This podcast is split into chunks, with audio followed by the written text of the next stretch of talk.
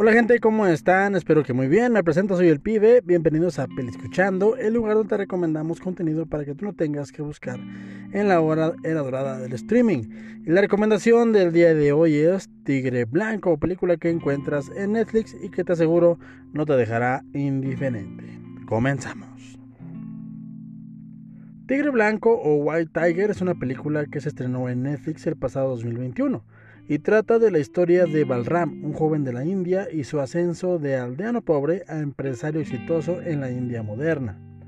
La película no se guarda nada en ese sentido, es el mismo Balram quien nos cuenta lo que tuvo que vivir para llegar a esta parte desde el inicio de la película, y al tener su mano destapada, la película se encarga más de contaros una historia entretenida que quiere despegarse de las películas de este estilo donde se nos vende que los sueños son posibles y que solo falta esforzarnos para cumplir lo que nos proponemos.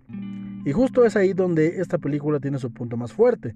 El guion apoyado del humor nos muestra sin pelos en la lengua cómo es ser pobre en la India moderna y a lo que puede aspirar una persona de esta clase en este mundo voraz y hambriento.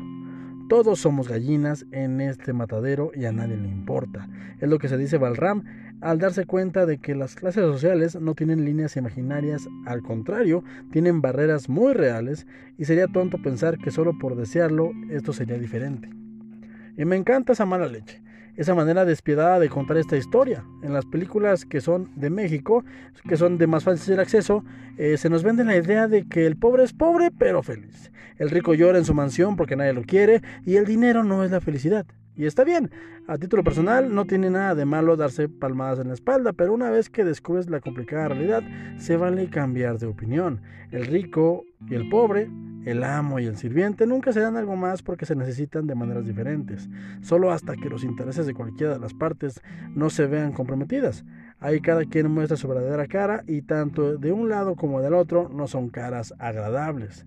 Pero no me malentiendan, la película no busca ser incendiaria y que te levantes con el grito de revolución. Hace algo más valioso. Te muestra la historia ficticia de un extraño que al dejarte ver su camino te invita a que pienses por ti mismo, porque nunca te dice si es bueno o malo. Es una persona sobreviviendo al mundo que le tocó, tratando de escapar a lo que fue acostumbrado. Él quiere más. Balram es un protagonista riquísimo y las primeras dos terceras partes de la película hasta te identificas con su salseo. Él simplemente aspira a más y hará lo que sea necesario para conseguirlo. Trabajará y será el sirviente de quien tenga que hacerlo para aspirar a una vida mejor.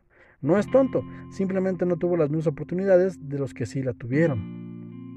Tanto él como su contraparte rica, su amo joven y con mentalidad más humana que la de sus contrapartes, fallan y eso es algo muy humano y relacionable. No porque sean malas personas, pero ambos no pueden evitar su propia educación, su programación, su naturaleza.